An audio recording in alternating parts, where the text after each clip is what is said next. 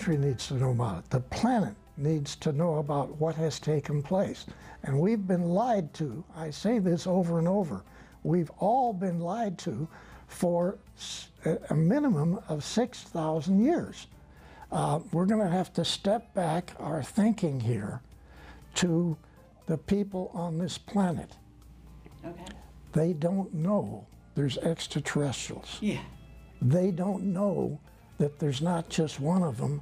Maybe we've got thousands. Maybe we got billions of extraterrestrial. I'm still involved with the Navy, and uh, I'm actually having to participate in naval programs. So uh, I'm going to I'm going to discuss as much as I can. You're going to hit me with some questions, and I won't be able to answer. So I think the easiest way to do to just start this is to go back to 1942. Uh, actually, uh, for whatever reason, uh, I was selected by some people in the Navy, Naval Intelligence, to essentially be uh, assigned uh, a program to discuss the U.S. Navy uh, secret space operators who have been operating in Germany, trying to understand the, uh, the tremendously complicated agreement between the SS and the Draco reptilian group who were assisting Germany. These operatives themselves didn't believe some of the information that they had to bring back, and so all they tried to do as best they could is present a package of a package of information. Some of it even had manuals, okay? Some of the manuals were in hieroglyphics. All of the manuals were in German. Then they had photographs taken inside of research facilities in Germany. They had photographs of UFOs. They had photographs of maintenance people working on UFOs. They had photographs inside of the UFOs.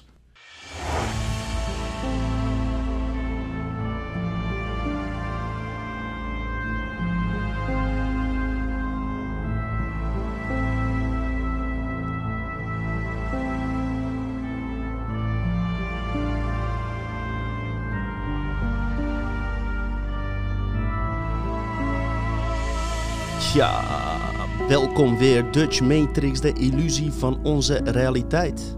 Superleuk dat je weer kijkt. Het werd weer tijd. Uh, het is alweer bijna twee weken geleden voordat het uh, of tenminste bij jullie binnenkomt.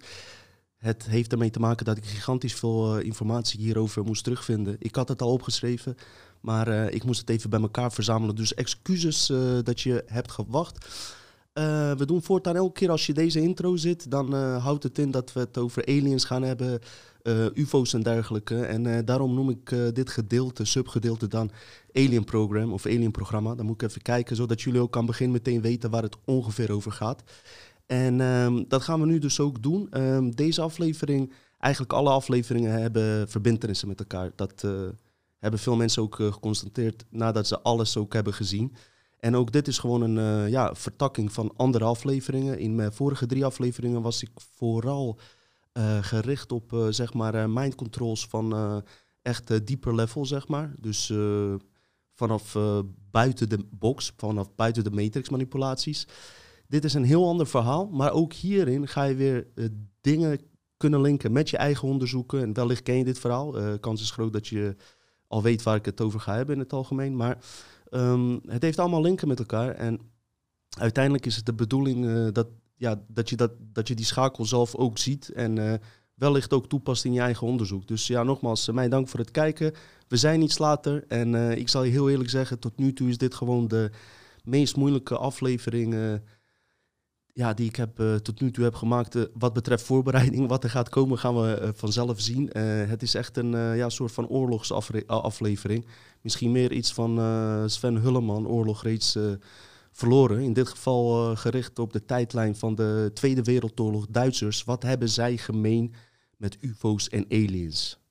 Dus dat is de kernpunt van deze aflevering. Dus in die tijdlijn starten we om, ja, om het alien-fenomeen gezamenlijk een beetje te ontrafelen. uiteraard is er geen begintijdlijn als we hierover praten. Maar ik pak nu even de Operation Paperclip, Operatie Paperclip.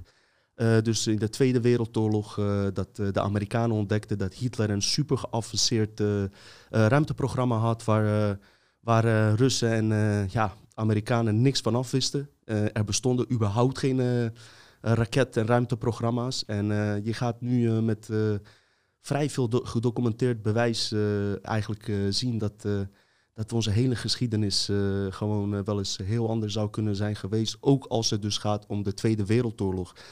Dus dit is even, ja, hoe moet ik dat zeggen? Als, het, als ik op Discovery Channel of zo Tweede Wereldoorlog zie, is het voor mij echt een beetje saai verhaal. Verwacht dat, dat dus niet van deze aflevering. Dit is een compleet andere type aflevering die ons nooit op tv als mogelijkheid überhaupt is voorgeschoteld. Ondanks dat er duizenden getuigen zijn uh, documenten van eh, SS-archieven die er waren. Insiders van de Navy, die ik straks ook ga laten zien, die je aan het begin van dit filmpje ook zag. Die er gewoon openlijk over praten, weet je wel. En ja, net als met heel veel andere dingen, is, is het zeker waard om dit stuk ook eens even te bekijken. En het heeft hele interessante punten die voor mijn podcast weer interessant zijn. Want ook hier in de Tweede Wereldoorlog ging het dus niet alleen om Hitler. Ook hier waren dus hogere krachten bij betrokken. En ik weet als, uh, als we over hogere krachten praten, reptilians, uh, Nordics, buitenaardse wezens. Het is anders als ik het zeg. Het is anders als David Icke het zegt. En het is weer anders als een Navy insider, zoals William Tompkins, die we straks ook weer gaan laten zien uiteraard. Die decennia's in, bij de Amerikaanse Marine Air Force aan eh, Black Projects heeft gewerkt en eh, volledig betrokken was bij de maanlanding. Die gewoon in, ja, in, zijn negentiger jaren, onder, onderhand is die overleden een paar jaar geleden, gewoon naar buiten treedt en over reptilians en Nordics praat alsof, alsof het thee of koffie is. Dus dat is zeker interessant. Um, dit is, ik start van de, dit begin, de, ja, deze tijdlijn, omdat, omdat het mooi op, ja, naast elkaar loopt als het ware. Tweede Wereldoorlog. Ehm, dan heb je Area 51, die in 1951 uh, uh, ontstaan is, gebouwd is, of hoe je het ook wil zeggen. Wat voor linken hebben die met elkaar? Roswell crashes. Dus dat gaan we in de komende afleveringen behandelen. Want het is gigantisch veel informatie, mensen. Ik ga echt mijn best doen om het zo duidelijk mogelijk te vertellen. Maar ik kan me ook voorstellen dat je bij jezelf denkt van... wow, dit, dit, dit gaat alle kanten op. Of uh, iets dergelijks. Ik heb mijn best gedaan om het zo duidelijk mogelijk te maken. Het zit eindelijk in mijn hoofd een beetje in een uh, globale lijn dat ik er, ja, dat ik er zelf een uh, logica en verband in zie.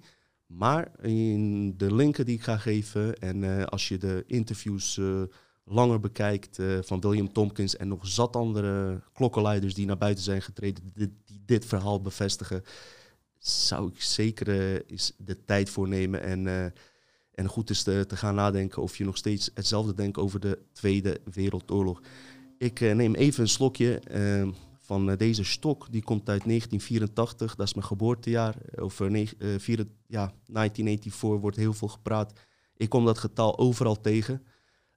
Wat het betekent werkelijk waar voor mij, weet ik niet. In ieder geval, ik weet wel dat dit drankje mij wakker gaat houden. Want ik heb er gigantisch hard aan gewerkt om dit bij elkaar en voor elkaar te krijgen. Salut. Ik weet niet eens eigenlijk of dat het officiële woord voor proost is. Maar jullie weten wat ik bedoel. Kijk, we hebben de, de laatste tijd voor mensen die wat meer in de alien conspiracy kan zitten. Alles begint bij elkaar, bij, bij, elkaar te komen. Alles is aan elkaar verbonden. Um, misschien hebben jullie op YouTube Unacknowledged gezien. Uh, heel interessante documentaire met Stephen Greer. En ja, het lijkt erop dat de overheid toch eindelijk iets wil gaan vrijgeven van het bestaan van buitenaardse wezens. Want daar zit een enorme censuur op. Want uh, als je je een beetje in verdiept, niet alleen dit wat ik vertel, er zijn nog duizenden vertakkingen, zou je gewoon ontdekken of jezelf afvragen waarom er nooit op tv gewoon een uh, simpele documentaire hierover is geweest. En waarom ik dit, waarom ik dit dan in godsnaam uh, moet doen. In plaats van iemand eh, die eigenlijk eh, voor de NPO werkt of Zembla of noem maar op. Dus ik verwacht minstens van Donald Trump, als de kabal straks valt, dat hij mij op zijn op minst een baantje als geschiedenisleraar kan toewijzen. Want het is onwijs een interessant verhaal. Tussendoor, nog voordat ik echt start met operatie Paperclip.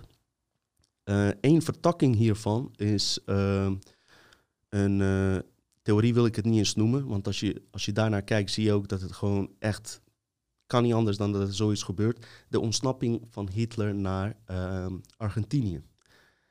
En dat is een vertakking, want uh, in dit verhaal zitten duizenden vertakkingen. En ik probeer op één lijn te blijven. Maar in de link zal ik ook uh, die documentaire Grey Wolf uh, eronder zetten. En daar moet je eens even naar gaan kijken met allerlei getuigenverklaringen waaruit gewoon blijkt dat de dood van Hitler gewoon echt in elkaar is gezet. En hij heeft hulp gehad van allerlei figuren. Als we ja, richting de occultisme gaan. Onze eigen prins Bernard heeft hem zelfs bezocht. Hey, zijn allemaal mensen uit Argentinië, zoals een schoonmaakster. Maar ook gewoon een rechercheur-achtige richting op die, die daarover hebben. En ik zou zeker eens hier even naar kijken. Want het heeft, het heeft ook een beetje te maken met hetgene waar wij het met elkaar over hebben. Dus de, de nazi's en de aliens en hun raketprogramma, die zij dus al in, uh, ja, in de begin 19e eeuw, als het ware, waar ze al uh, mee bezig waren, of begin 20e eeuw. Dus ergens begin 1900, 1918, 20, toen bepaalde societies uh, bezig waren met vrije energie, waar ik straks uiteraard nog op terugkom. Dus weet je, Sven Hulleman, eigenlijk is, zou dit eigenlijk voor hem zijn, ja, een oorlog reeds verloren. Dus een vraag die ik mij in deze aflevering stel is van, en dat heb ik vaker ook gezegd, is hebben de Duitsers überhaupt wel de oorlog verloren, mensen? Hebben zij überhaupt wel de oorlog verloren? We hebben onze eigen prins Bernard, die gewoon onze prins is, of uh, hij leeft nou niet meer, die gewoon openlijk en uh, gedocumenteerd contact had met de, de, de grootste naties en noem maar op.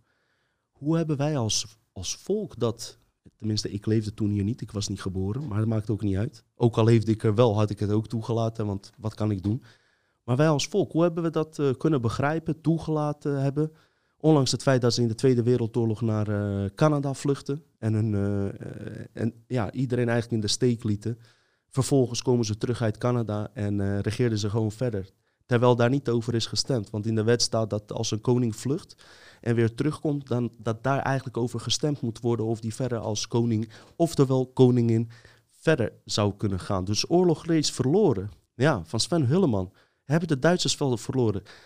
Kijk, kijk eens alleen even wat voor uh, ex-SS'ers uit hoge functies, wat voor uh, functies zij na de Tweede Wereld, Wereldoorlog hebben betreden.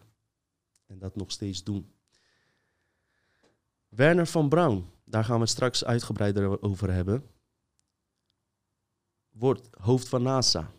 Dat is een Duitse SS'er die uh, ja, gewoon uh, eh, 5000 doden in Engeland heeft veroorzaakt door zijn V2-raket die hij heeft gelanceerd. En die techniek is later gebruikt om naar de maan te komen. Komen we zo op terug. Walter Halstein wordt gewoon van uh, hoofd van de EU-commissie. Kan je dat begrijpen? Kan je dat bevatten?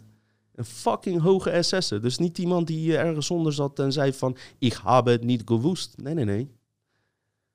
Die zat daar gewoon in. Dan heb je Adolf Heusinger. Zit bij de NAVO. Chef staf. Chief of Staff staat in het Engels. Na deze stok uit 1984. Kan het zijn dat ik het niet goed uh, uitspreek of vertaal. Kurt Weldheim. Secretary General of the United Nations. bizar, bizar. Hoe de fuck is dit mogelijk? Hoe de fuck is dit mogelijk? Waarschijnlijk uh, is het mogelijk omdat het op dat moment niet echt bekend was en dat het nu vrij, uh, vrijkomt. Maar het is fucking bizar. En dit is slechts een klein begin van, uh, van het verhaal. Ik draai af en toe mijn hoofd om, omdat ik vergeet op, op record te drukken op dit apparaat. En dan ben ik half uur verder en blijkt dat ik niet heb opgenomen. leg ik dat ook meteen uit. Dus uh, het is niet zo dat ik denk dat ineens uh, uh, Duitse SS'ers of Illuminati klaarstaan om me neer, neer, te schieten. Het zou kunnen zijn dat je dat denkt. Maar dit is, dit is nog niks wat ik vertel. Ik moet het opbouwen. Uh, daar heb ik het niet eens over gehad dat de nazi's al op de maan zijn geweest, donkere zijde van de maan en uh, met behulp van reptilians en alles. Ja, ik zeg dat nu even bij, dat je weet wat je kan verwachten. Dat je niet meteen een uh, hartstilstand krijgt. Maar je gaat in ieder geval nu in deze podcast, daar ga ik mijn best voor doen. Het is echt, echt te ingewikkeld om het in, in een uur te doen. Maar gewoon een hele andere verhaal van de nazi's horen met volgedocumenteerd bewijs. En hoe is het mogelijk dat we dit niet weten. Het is mogelijk omdat je een officieel verhaal van een oorlog dus kan kopen. Rockefellers hebben in 1946 hebben ze patent gezet op dit verhaal voor 139.000 dollar, dacht ik. Hebben ze het officiële verhaal gekocht die publiekelijk is. Dus al het andere is complot. Hè? Dat uh, kennen we nu wel uit deze tijd. Dus mensen, um, we gaan gewoon lekker starten. En ik hoop dat jullie me kunnen volgen. Zo niet, bestudeer de links die ik, uh, die ik erop zet. En uh, dan gaan we er gewoon uh, gaan we er tegenaan. Operatie Paperclip. Wat gebeurde er met de Operatie Paperclip? Het heette eerst Operatie Overcast. Um, in, in, augustus 1945 werden ongeveer 1600 Duitse wetenschappers en hun families naar de Verenigde Staten gebracht om voor de Amerikanen te gaan werken. Dit was tijdens de Koude Oorlog met Russen, dus er was een strijd daartussen. Russen hebben ook uh, op hun beurt ook een, uh, Duitse wetenschappers naar hun toe getrokken. Vandaar dat Amerika en Rusland zo ver waren met raketprogramma's. Dit was tijdens de Koude Oorlog met Russen dus. Het programma werd geleid door de nieuwe gevormde Joint Intelligence Objective Agency, JOA. Hun doel was om Duitse kennis te benutten om geavanceerde raketten te kunnen bouwen. Dus dat hele NASA-verhaal waar we over hebben, is oorspronkelijk een Duits programma. Vandaar dat ze al die Duitse naties ook meenamen daarheen. Maakt niet uit wat ze hadden gedaan. 20.000 mensen in concentratiekampen vermoord, letterlijk, direct bij betrokken, dus niet via via. Kom maar bij ons werken, geen probleem. Een van de meest bekende nazi-recruten, waar we het net over al hadden, was Werner von Braun.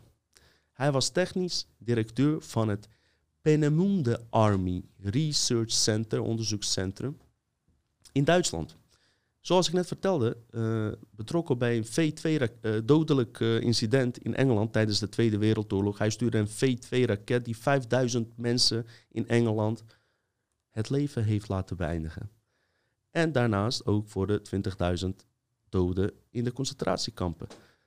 Dus hij, was, hij is ook echt, echt een gedocumenteerde oorlogsmisdadiger. En werd na de Tweede Wereldoorlog samen met met andere Duitse wetenschappers naar Bliss, Texas en uh, New Mexico gebracht om Amerikaans militair complex te helpen met haar raketexperimenten. En wat er toen gebeurde, je zal het niet geloven, Von Braun werd later directeur van het Marshall Space Flight Center van NASA en hoofdarchitect van het Saturn 5 lanceervoertuig uh, die uiteindelijk de Amerikaanse astronauten naar de maan wist te sturen. Hoe de fuck is dit mogelijk? Nee, je computer loopt niet vast. Ik was gewoon even stil. Hoe de fuck is dit mogelijk? Prins Bernard heeft ook nog eens met zijn kleindochter een kind. Heb je ook nog foto's van? Heb ik weer uit hele andere dingen. Maar ik moet niet naar vertakkingen gaan. Want als we het over Prins Bernard en dit gaan hebben, dan heb je dus te maken met het uh, met, uh, verhaal van Argentinië ook. En het is ook niet toevallig dat uh, Maxima uit Argentinië komt en dat haar vader heeft gedaan wat hij heeft gedaan. En dat die, dat die zus van haar met uh, allerlei uh, zieke shit bezig is. weet je, dat is echt geen toeval. Want in Argentinië, je zal het zien in de documentaire, en ik heb nog meerdere dingen daarover gezien, zijn de Duitsers gewoon doorgegaan. Ze hebben gewoon een eigen land daar gehad. En ze, ze waren gewoon de baas daar in Argentinië, kon niemand ze wat maken. De hoogste SS'ers. Ante Pavelic, dat was, dat was een Oestersja. Dat zijn weer Kroatische uh, naties die voor Hitler werkten. Mijn opa is door hun gevangen genomen. Die, die, die, die, die Ante Pavelic eh, bleek zo erg te zijn dat zelfs Hitler af en toe zegt van wow, wow, wow, doe eens even rustig aan. Mijn opa van mijn vaders kant is daar uh, in, in Joegoslavië in die, in die tijd, Tito-tijd, gevangen genomen. Hij kwam met 30 kilo uit de gevangenis. Hij vertelde aan mijn vader dat, die, uh, dat, ze, dat ze prikkeldraad om hun lichaam heen deden en dan lieten ze ze van een berg af, uh, afvallen en dat soort uh, zieke dingen. Dus weet je, ook hij was dus gevlucht naar Argentinië. Hoe kan een schoonmaakster uit Argentinië exact weten wie die man is en alle details? Er, kijk, dat, dat, die Grey Wolf is echt een interessant iets. En daar wordt Prins Bernard dus ook bij genoemd. Maar wat ik hier eigenlijk mee wil zeggen, dankzij de Duitsers is, is het überhaupt mogelijk geweest om op de maan te landen. En over maanlanding gaan we ook een aparte documentaire maken. Er zijn neppe versies van maanlanding, maar het is wel echt gebeurd. En uh, het, uh, dit verhaal is nog veel bizarder dan alle complotten die je waarschijnlijk hebt gehoord. Geldt niet voor iedereen die kijkt, want vele mensen die kijken weten nog veel meer dan ik. Dus besef dat ook. Alleen uh, zij hebben gewoon geen zin om hier op YouTube over te praten. En gelijk hebben ze denk ik soms, want ik, ik loop echt twee weken te kloten om deze aflevering te maken. Goed, wat ik ook wilde zeggen. Um, al die projecten uit Duitsland zijn mee verhuisd naar Amerika. Daar komt het op neer. MK Ultra, is naar Amerika verhuisd, het mind control programma. Um, ook daar, als je dieper naar documenten gaat graven, blijkt het dat Duitsers dus ook vol bezig waren met genetische manipulaties in die tijd. En die genetische manipulaties hebben naar mijn idee meer baat bij de hogere krachten die ons aan het onderzoeken zijn. Wat ik in de vorige aflevering over vertelde, over vampieren die ons bloedonderzoek doen, die adrenochrome die bepaalde stof aanbrengt. Zo, eh, deden ze met, eh, zo hadden ze de juiste mogelijkheid, met behulp van buitenaardse intelligenties, waar we straks op terugkomen, om dit soort experimenten te doen. Voor Hitler was dat niet interessant. Die zat op een ander level. Maar hij was wel degene naar wie nu wordt, nog steeds wordt gekeken van... hey, hij deed het. Hij heeft verschrikkelijke dingen waarschijnlijk gedaan. Maar kijk maar uit als je je zoon Adolf noemt. Ik bedoel, King Mao. Als je, als je zoon Mao noemt, en hij wordt geboren, zeggen ze, hé, hey, grappige hipsternaam, leuk joh. Mao, apart. Maar die man heeft vijf keer, even kijken, uitrekenen, uh, veel meer, veel, nog veel meer doden veroorzaakt. sommigen schatten op 90 miljoen in plaats van 20 miljoen van Hitler. Maar probeer je hem kind maar eens Adolf te noemen. Een heel ander verhaal. wat ze deden in die natiekampen is dus iemand vermoorden en dan daar waren echt de hoogste wetenschappers trouwens bij betrokken, die later ook gewoon bekend zijn, die, waar je ook misschien fan van bent. Maar dan probeerden ze diegene tot leven te brengen. Vandaar dat je ook dat nazi-zombie-spel hebt van Call of Duty. Gamers weten dat. ik vroeg me altijd af, wat hebben nazi's en zombies met elkaar te maken? Maar eigenlijk is dat een beetje het verhaal. Kijk, wat hier dus gebeurde, Amerika had lucht uh, kreeg, uh, kreeg hier en daar te horen, Duitsers zijn ergens mee bezig met een zeer geavanceerd uh, raketprogramma.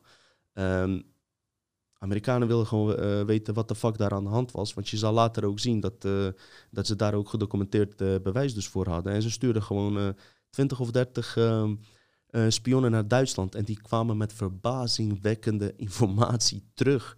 Die direct aan William Tompkins, man die je straks gaat horen, werd doorgevoerd. En daaruit bleek dus uit die documentaties en bewijsmateriaal wat ze hadden, is dat ze gewoon dat de Duitsers gewoon met of in ver stadium waren met, met vliegende schijven te bouwen. Laat staan een simpel raketprogramma.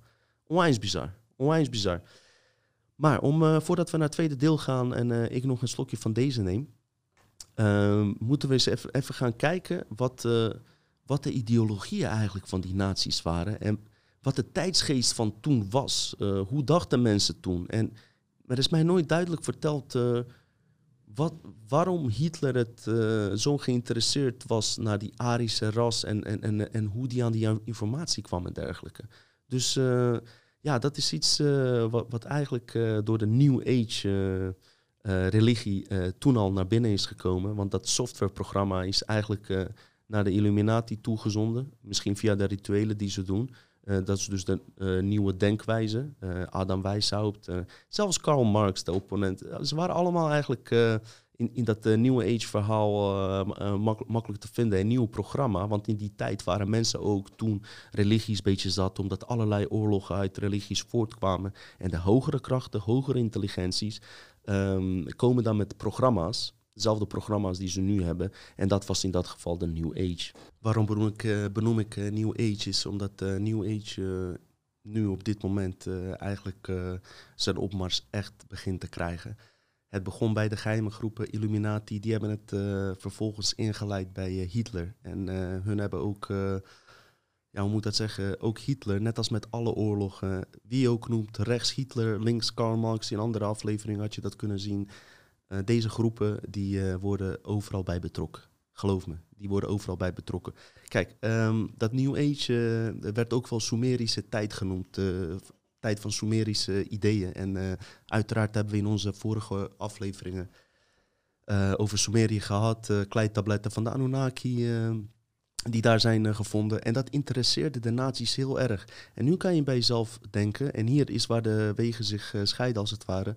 Als je met een mainstream eh, ja, hoe, eh, geschiedenisleraar eh, praat, die zegt dan, joh, die Duitsers waren gek met hun, eh, met hun eh, Anunnaki-geschriften en expedities naar Tibet en eh, noem maar op. Indiana Jones, die dingen zijn gebeurd. Wat je in Indiana Jones ziet, die expedities zijn geweest, weet je wel. En ehm, die zeggen dan, ja, die naties zijn gek. Maar hoe gek ben je als je, wat je straks gaat ontdekken, zo en zo een heel ruimtevaartprogramma kan ontwikkelen die eh, Amerika later overneemt.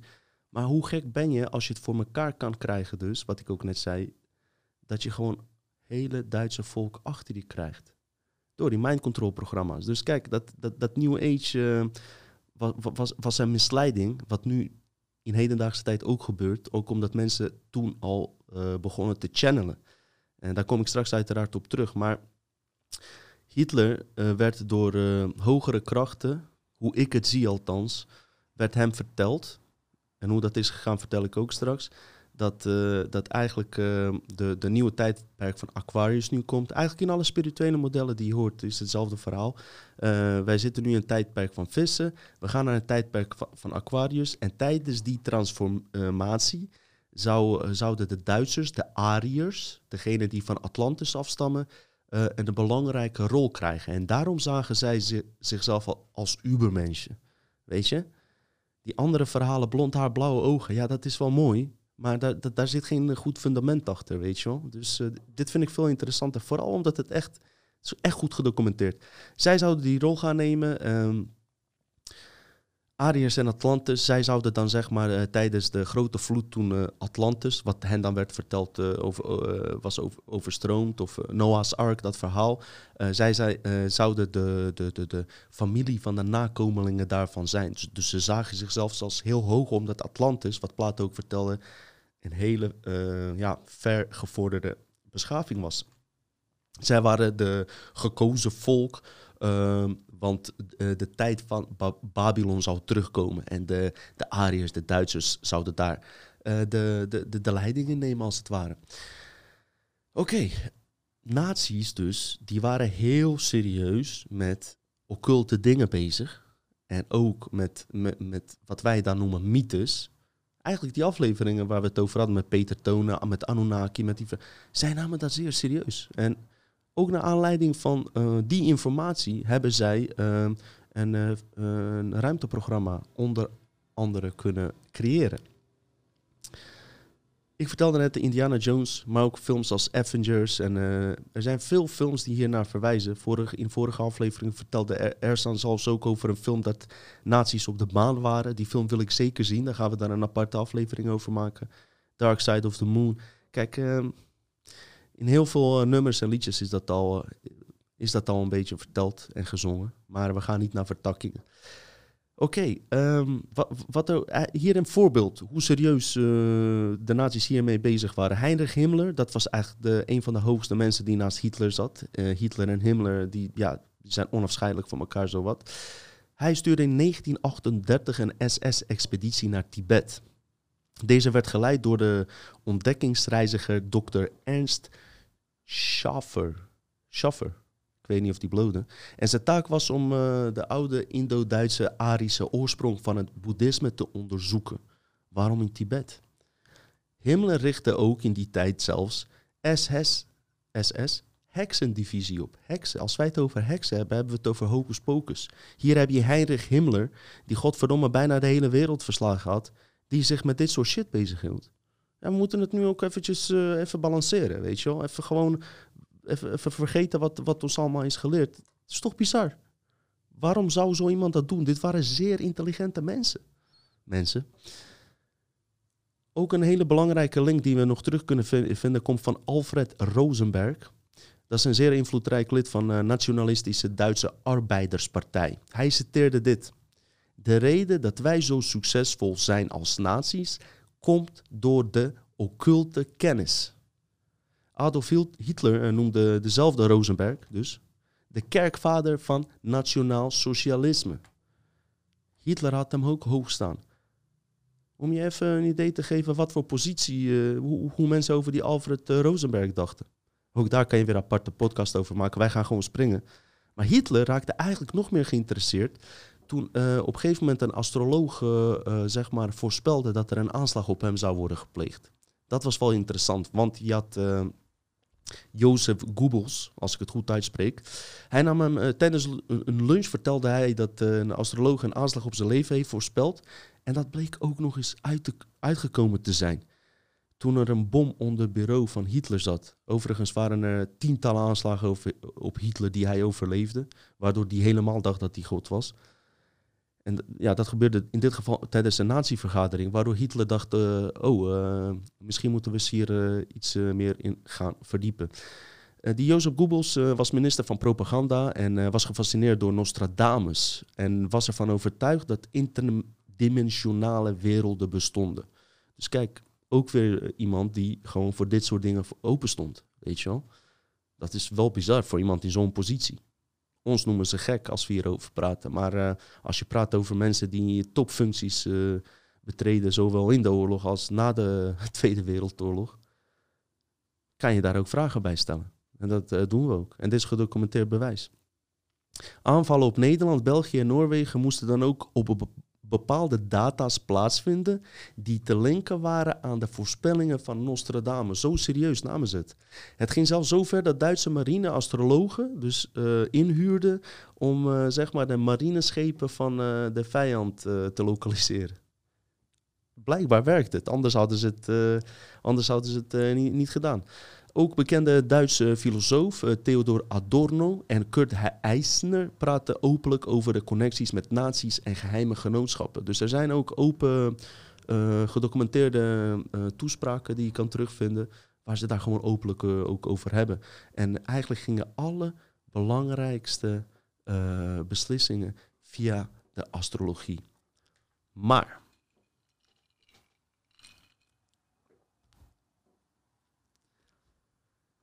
Om jullie even uit te leggen hoe serieus echt de naties, eh, de astrologen, kaartlezers, channelaars, uh, mindfuckers, uh, noem maar op, hoe serieus ze namen, blijkt wel uit Operation Mars.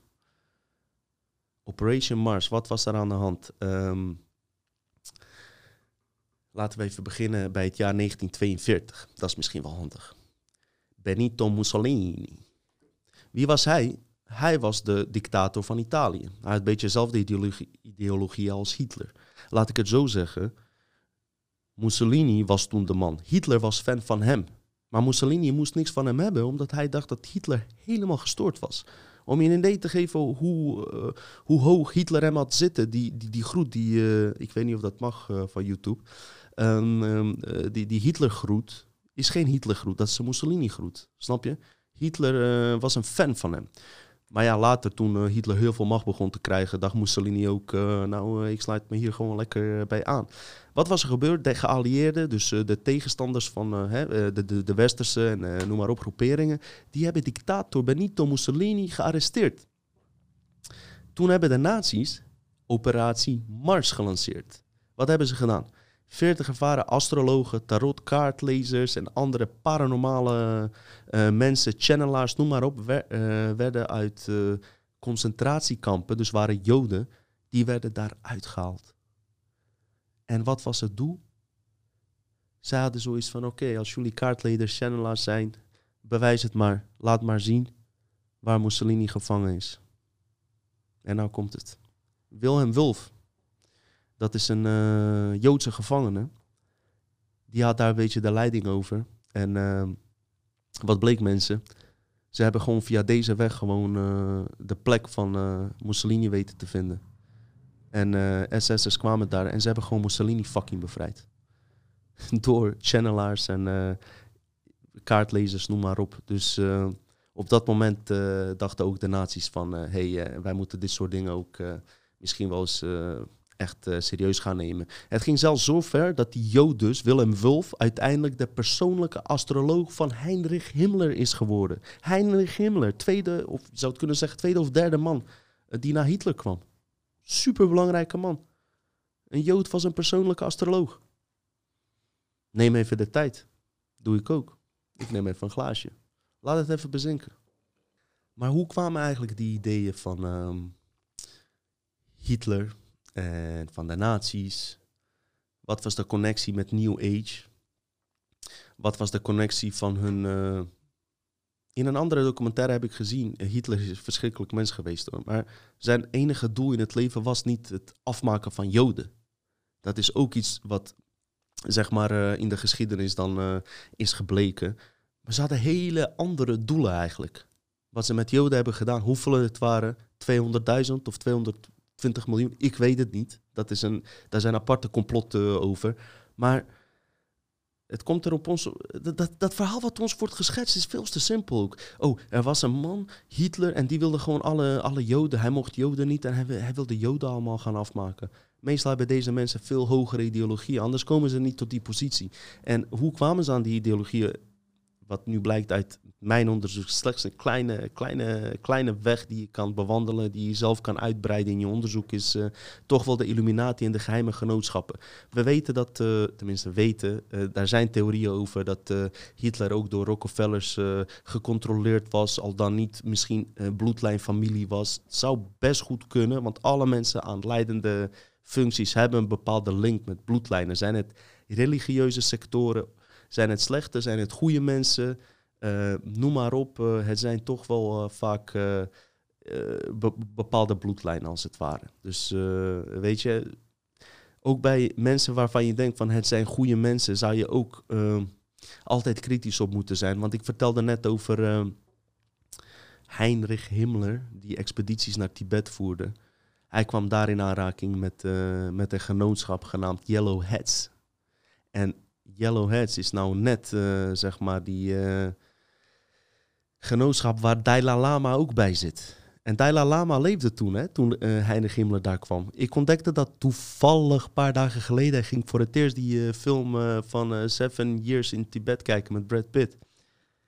En naast dat, naast dat ik heel veel draken en dergelijke zag, zag ik ineens gele hoeden. En toen linkte ik dit hieraan. En ik dacht, hey, fuck. Dalai Lama was, eh, was toen een kind. eh, en hij behoorde ook tot die society, nog, wat hij nog steeds eh, behoort. Later ging ik eens even kijken en ik, dan las ik krantenartikelen dat er connecties was, waren tussen Dalai Lama en zijn praktijken met nazi's en dat hij nazi-praktijken op nahield en zo.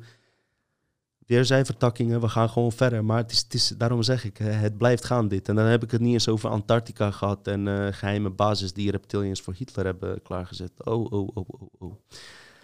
We blijven op één weg, mensen. We blijven op één weg. Ehm, eh, wa- wat ik eigenlijk wilde zeggen, waar kwam die eh, ideologie vandaan? Het waren de Illuminati, geheime genootschappengroepen die, die, die, die zich hierin mengden, ook bij Hitler. Ja? Die laten zich zien. In dit geval Thule Society, Tula, Thule. Er zijn verschillende benamingen daarvoor. Ik weet niet hoe Duitsers dat uitspreken. En eerlijk gezegd interesseert me dat ook niet. Ik noem ze Thule Society. Thule Genootschap werd opgericht in 1918. Deze geheime genootschap werd ondersteund door de Nationaal-Socialistische Duitse Arbeiderspartij NSDAP. Ik heb altijd gezegd, ik kies niet links, ik kies niet rechts. Maar die linkse motherfuckers zijn altijd fucking schijnheilig. Voor hun moet je echt uitkijken hoor. Bij rechtse weet je tenminste waar je aan toe bent. Maar als al, zijn, zijn echt eng. Eng. Die, die vind ik veel enger. Maar ik blijf neutraal in alles. Hè? Dat je niet denkt van, eh, dat ik een of andere rechtsfiguur ben die hier eh, met bepaald agenda zit. Absoluut niet. Hè? Dan moet je Up TV kijken naar die poepram. Hoe heet die? Roepram of zo, die gast. Ja, dat is die gast die zelf donker is, maar eh, zich schaamt omdat hij donker is, zeg maar. Het schijnt dat hij ook bleekmiddel heeft en zichzelf s ochtends de hele tijd schoonmaakt om wat witter uit te zien. Zelfs Jensen was hem op een gegeven moment zat, die gozer. Dat is een fucking racist. Gewoon een, gast die zwart is, die racist is. Snap je? Die mensen hebben racisten juist nodig. Laat maar, ik ga eh, weer naar een zijvertakking. Neem even een glaasje. Want voor je het weet, eh beland je op een heel ander onderwerp. Zij mengden zich in die linkse partijen. wat deden die mensen? Eh, zij deden metafysisch onderzoek. Ik heb eerder gezegd, ik doe in mijn onderzoeken ook onderzoeken, mijn hobby. Wat ik doe is gewoon ook uh, uh, zeg maar metafysische dingen ook wat serieuzer nemen. Dus als iemand in een hypnosesessie tot bepaalde informatie komt, gewoon onderzoeken. En uit mijn ervaring is gebleken dat die informatie ook goed kan kloppen met de geschiedenis die er nu heerst. Snap je? Dus metafysisch onderzoek, even simpel voor mensen die het niet weten, is gewoon um, um, informatie plukken uit velden die je niet in zichtbare wereld hier zit. Ja? En dat kan iedereen onder bepaalde staat. Dus we zijn daar niet verschillend in. Iedereen kan dat. Daar zitten ook weer manipulaties tussen. Dat is een heel lang verhaal. Ik ben daar ook niet uh, de persoon voor om dat uitgebreid te vertellen. Maar uh, die, die krachten die hierboven spelen, die manipuleren dat zelfs. En daar is uh, ja, dit weer een voorbeeld van. Die krachten hebben eigenlijk Hitler ook beïnvloed volgens mij. Maar ook volgens vele insiders uit, uh, uit de Navy, hooggeplaatste insiders. Dus um, waar zijn mee bezig waren? Tool Society. Even terug, bam. Tool Society mengde zich in met de nazi's. Opgericht 1918, 1933 uh, werden ze ook ontbonden. Officieel, maar toch bleven ze met hun verder gaan. Uh, ze richten zich op vrije energie. Hoe kregen ze die kennis van die vrije energie? Buitenaards contact. Beetje Tesla-achtige manier, maar dan net iets anders.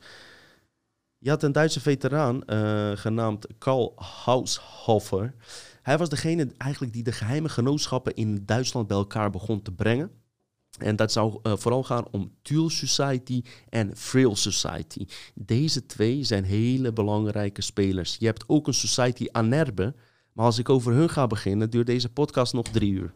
Dus ik hou hun even buiten. Maar er zijn er nog meer die hier volledig bij betrokken bij waren.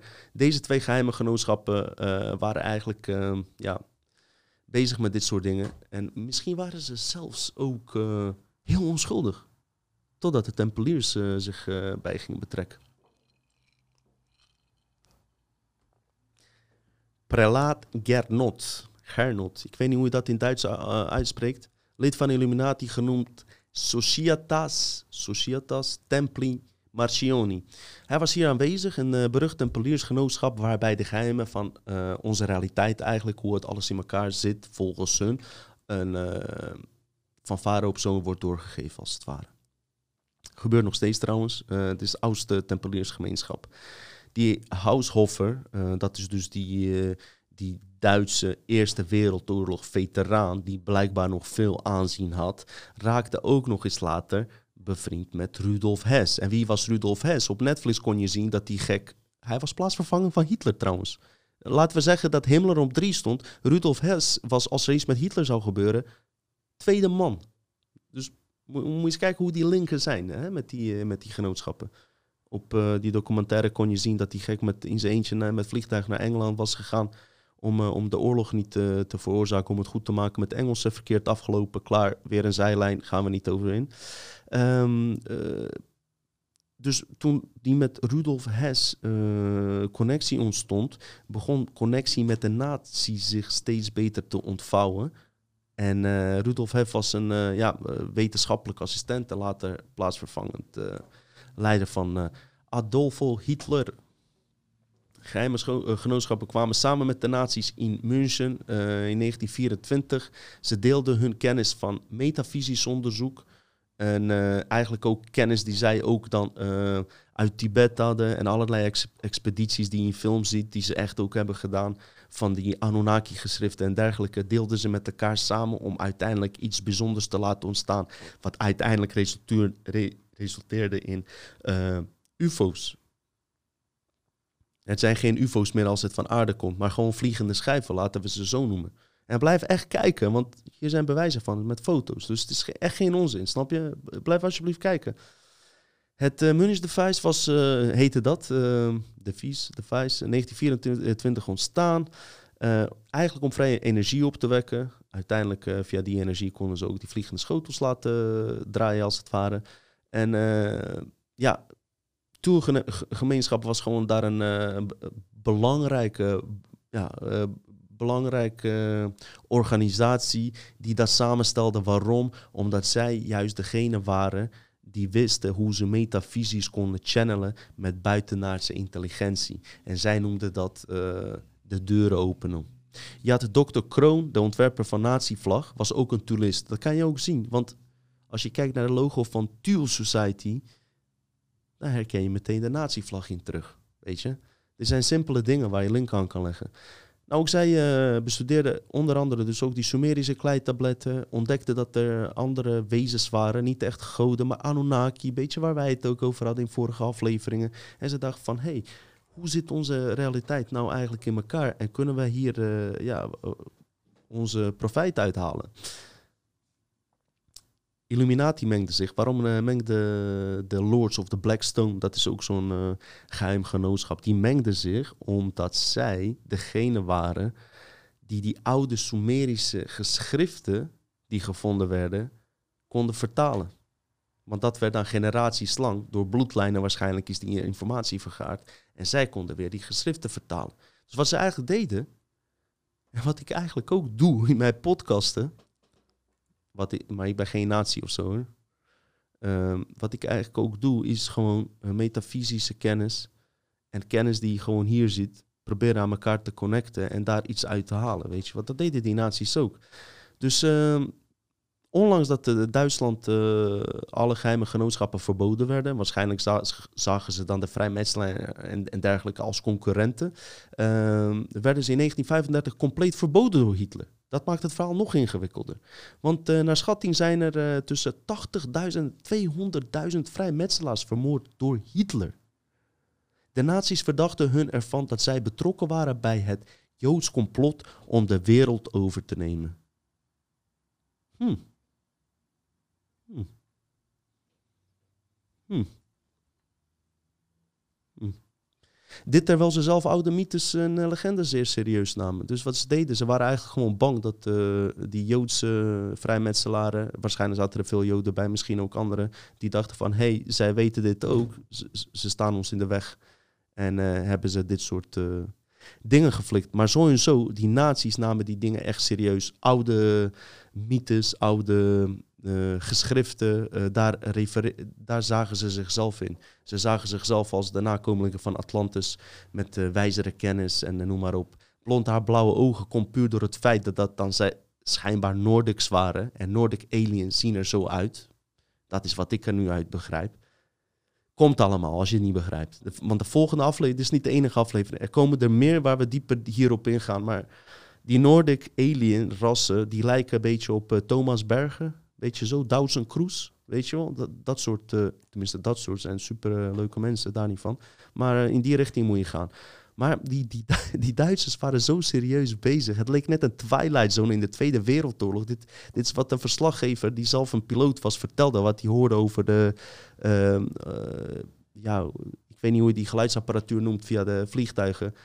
Zij, namen die uh, oude mythes van Thor en Odin uh, onwijs uh, serieus. Die Twilight-films, wat je nu ziet op Netflix met die vage, robotachtige acteurs. Met, laat ik daar niet op ingaan. Maar in ieder geval, de Duitsers zagen zichzelf als weerwolven. Vandaar ook de Grey Wolf. Dat was de aliasnaam van Hitler toen hij ontsnapte naar Argentinië. Hij was de wolf. Zij noemden zichzelf de wolven. En wie waren hun grootste vijanden? Wij Joegoslaven. Tito was uh, niet te stoppen, want uh, hij pakte ze gewoon één voor één. Uh, en, en Joden werkten in principe met Joegoslaven. Heel veel Joden zijn in Joegoslavië ook gevlucht. Die vochten ook tegen de Duitsers een gedeelte. En de Joods, Joden, en zij waren dus de wolven, weerwolven. En Joden en Joegoslaven noemden ze Joodslavische vampieren. Weet je wel? En dat is wel bizar. Dat namen zij echt serieus. Even nog een stukje over het uh, dus, uh, Tool Society, die metafysisch onderzoek die zij hadden gedaan, waar ze niet met Hitler bij betrokken waren, dat eigenlijk buiten Hitler afdeden. Later kwam Hitler ertussen met de nazi's. dat onderzoek was in beslag genomen en um, tegelijkertijd lieten ze ze hun ook hun gang gaan. Zo ingewikkeld is het verhaal, maar de, de, de, de Duitsers, de SS'ers, de nazi's gebruikten wel deze techniek die zij ontwikkeld hadden uh, via deze weg, metafysische kennis, uh, plus allerlei wetenschappers die ik straks ga opnoemen, zoals Dr. Schumann, Schaumberg, die erbij betrokken bij waren, dus hoogste wetenschappers, die betrokken bij waren bij die vliegende objecten. Uh, daar wil de SS uiteraard gewoon controle over hebben. Dat is logisch? Tot zover uh, Tuul Society. Een andere geheimgenootschap die hier uh, volledig en eigenlijk een hele belangrijke rol heeft gespeeld, gespeeld is Frail Society.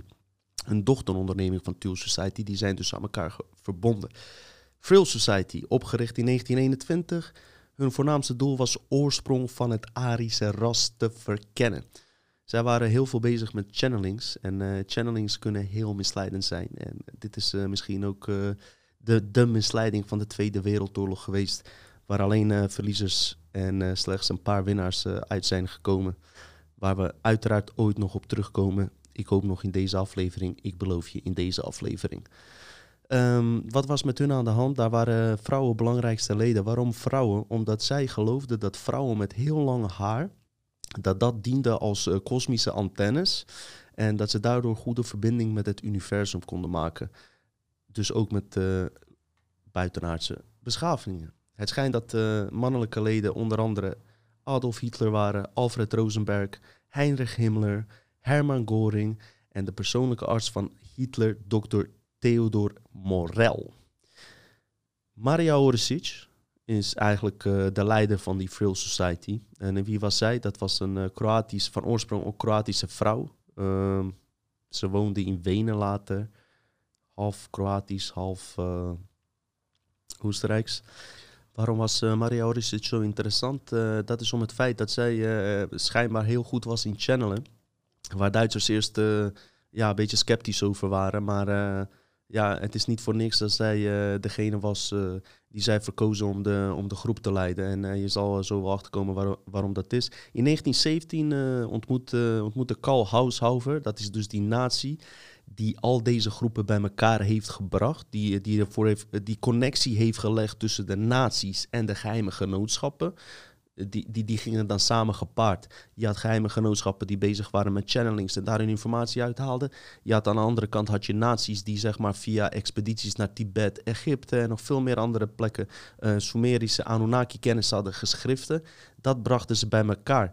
Door derde lijn, dan heb je die driehoek van de Illuminati, die dat uiteindelijk bespulde en uh, daar de meeste kennis over had, waardoor zij alsnog de hand daarin hadden. Dat is mijn idee daarover. Uh, tijdens die, uh, in 1917 hadden ze dus een uh, bijeenkomst. En daar was die prelaat Gernot, Illuminati-gast, tempelier, aanwezig. Om kennis uit te wisselen en bepaalde rituelen uit te voeren. Ik hoop echt niet dat het van die zieke rituelen zijn. Je weet het niet, maar het schijnt dat zij vooral dus bezig waren met vrije energie. Waardoor Duitsers en SS'ers natuurlijk ja, toch voorsprong hadden op de Russen en de Amerikanen. Ik vertelde net al over die expedities. Het is echt, echt bizar dat, uh, dat Dalai Lama, waar, waar, we, waar we van denken van wow, dat is echt uh, een, een vredelievend persoon. Is die misschien ook wel, maar toch, toch zitten daar ook illusies aan vast, weet je wel. Wat bleek uit die vergadering, bijeenkomst, is dat ze erachter kwamen dat buitenaards leven echt bestond. En dat geloofden ze om bepaalde redenen. Kijk, die Maria Horicic, wat ik net vertelde, was goed in channelen. En uh, die, wat, is channelen überhaupt? Om even mensen uit te leggen die dat niet begrijpen. Schijnbaar kunnen we het allemaal, dat geloof ik ook wel. Even simpel uitgezegd is uh, door uh, diepe concentratie, diep trans-channeling in dit geval, kan je dus in andere velden, in andere realiteiten komen. Alleen het gevaar zit hem hierin. En bij channelings, dat gebeurt dus nog steeds. En heel veel spirituele modellen uh, van New Age, daarom is dit hier ook goed aan te linken, komen ook door die channelings. Omdat in die channelings, uh, je kan door, uh, door je diep te concentreren, kan je in contact komen met buitenaardse intelligentie of andere velden van informatie. En dan zijn wij als mens zijn er heel erg naïef van. Zodra wij in contact komen met iets wat buiten de aarde is, vertrouwen, het, vertrouwen wij dat ook meteen. En dat is het gevaar van de meeste channelings, is dat je zeg maar informatie krijgt met een agenda van die kunstmatige intelligentie. Komt daar toch nog eens even hierop terug. Die kunstmatige intelligentie die heeft een plan hier in deze matrix. Ze kijken wie zijn de belangrijke figuren op dit moment, wie zijn de bloedlijnen, wie, op wie kunnen we inspelen. Nou, ze zagen dat uh, Hitler en zijn groep daar interessant in waren. Maria Orsic kon channelen. Dus dat channelen, dat het bestaat, ik geloof het. Ik heb daar heel veel channelings heb ik ook gezien. Uh, zelfs op live op internet kan je het zien. Waar, uh, waar mensen gewoon hele interessante informatie krijgen. Maar het is gewoon een soort van hope porn. Zeg maar QAnon, maar dan multidimensionaal. Want daarin uh, wordt een heel mooi verhaal geschetst, altijd in jouw voordeel, waardoor jij je lekker blijft voelen. In dit geval was dat uh, het verhaal aan Hitler dat werd verteld dat zij de, de, de ras waren, wat aan Joden ook vroeger is verteld en aan allerlei andere, andere religies, noem maar op. Maar je neemt het dus aan omdat je echt in contact komt met, uh, met het buitenaardse. En uh, in elke channeling, en dat is interessant dat het nu ook terugkomt, komt dat New Age verhaal naar voren. Dus dat we in een tijdperk van vissen zitten en in een tra transformatie zitten het tijdperk van Aquarius, Waterman. En dat uh, tijdperk vissen een kut tijdperk is. En als we in die tijdperk van Waterman komen, dan komt alles goed. Dus, dus als de kabal valt, als Trump en QAnon iedereen arresteren, dan komt alles goed. Snap je? Voor elke level is een uh, programma. Alleen dit is een gevaarlijk programma waar zelfs de hoogste leiders dus intrappen. Die nieuwe Age is eigenlijk ook door de Illuminati ingeleid, door de ja, groepen die ik net uh, benoemde. En ik geloof ook best dat zij daar, uh, daarin geloofden, als het ware. Je kan dat ook uh, terugherkennen in rituelen in New Age en in de yoga en in de vrijmetselarij. Als iemand naar een bepaalde graad komt, dan zijn de rituelen en uh, chakra-verbindingen. Het, het idee achter is, uh, is exact hetzelfde. Dat heb ik een uh, voormalig Freemason letterlijk horen zeggen. Dat het gewoon identiek aan elkaar is. Dus aan de ene kant kregen we nu het idee, hier heb je Illuminati, dat zijn de slechterikken. Maar zeg maar de spirituele wereld, die dan de goede zouden moeten zijn, staan ten dienste van, het, van dezelfde kracht. Zo, zo geraffineerd gaat het aan de slag. En ik denk, La, laat mij dan gek zijn dat het op aardslevel, ons programma van complotdenkers, dat dat QAnon is. Want als je die, uh, zeg maar, die uh, channelings bestudeert, gaat het ook eigenlijk altijd om van het komt allemaal goed, wacht het maar af. De aartsengel Michael komt ons helpen. Jezus komt ons helpen. Wacht het maar af. Blijf, uh, blijf lachen en blijf braaf. Dat is het verhaal. Oké, terug naar die Frill Society. In 1924 bezocht Maria Oresic, dat is dus de leider van de Frill Society, Rudolf Hess in zijn appartement in München. Hier was ook uh, uh, Rudolf van Sab Sabottendorf, ik weet niet of ik het goed uit, uit, uitspreek, de stichter van Tuls Tuulgemeenschap aanwezig. Zij wilde via een channeling contact leggen met een jaar eerder overleden Dietrich Eckhart. En uh, Dietrich Eckhart was uh, ook een lid van de uh, Tool Society, die was overleden. Hij schreef toneelstukken van Ibsen, vertaalde die in het Duits. Een tijdschrift, uh, heeft een tijdschrift uitgebracht genaamd Auf get Deutsch. Zij wilde zien of, of zij dus contact kon leggen met hem. Wat is er toen, toen gebeurd? Um, dit zijn stukken dus die, die uit archieven van de SS-naties naar voren zijn gekomen. Het schijnt dat uh, zelfs die, uh, die, die, die, leider van Tuul, die Sadoppendorf, zichzelf... Hij, hij, was er sceptisch over, weet je wel. Dus toen Maria Orisic begon met channelen en raar met de ogen begon te bewegen... werd er ook vermeld dat hij zich in eerste instantie daaraan ergde. Dacht van, wat is, wat de fuck is dit voor zweverig gedoe? Totdat echt de stem van die Eckhart naar voren kwam.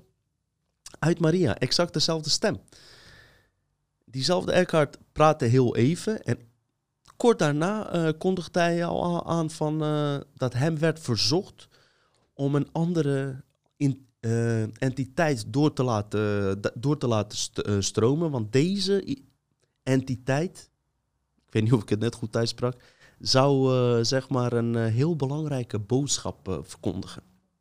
Dit wezen kwam dan ook naar voren en identificeerde zichzelf als de Sumi. Dit wezen sprak namens de bewoners van een verre wereld die rond de stel Aldebaran cirkelt. Rudolf Hess was in stomme verbazing geslagen, want zelfs hij had dit nooit verwacht.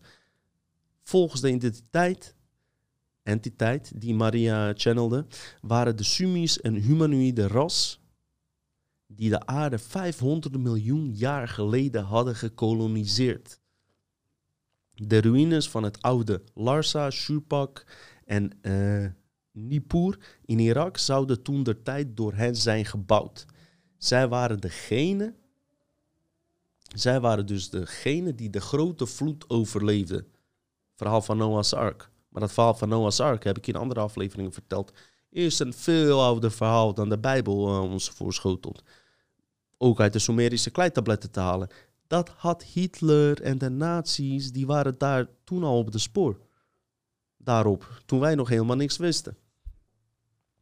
En ze vertelden hun dat zij dus de voorouders waren van de Arische ras. Dus dat is eigenlijk uh, de reden dat de nazi's en Hitler en Himmler en uh, Rudolf Hess deze ideologie kregen van wow, wij zijn uitverkoren ras. Waarom geloven we het? Omdat het buitenaardse wezens zijn die ons ook nog eens technische informatie gaan geven straks om een vliegende schotel te bouwen. En blijf vooral kijken hoor, er komt straks echt bewijs. Geloof mij nou maar, komt bewijs.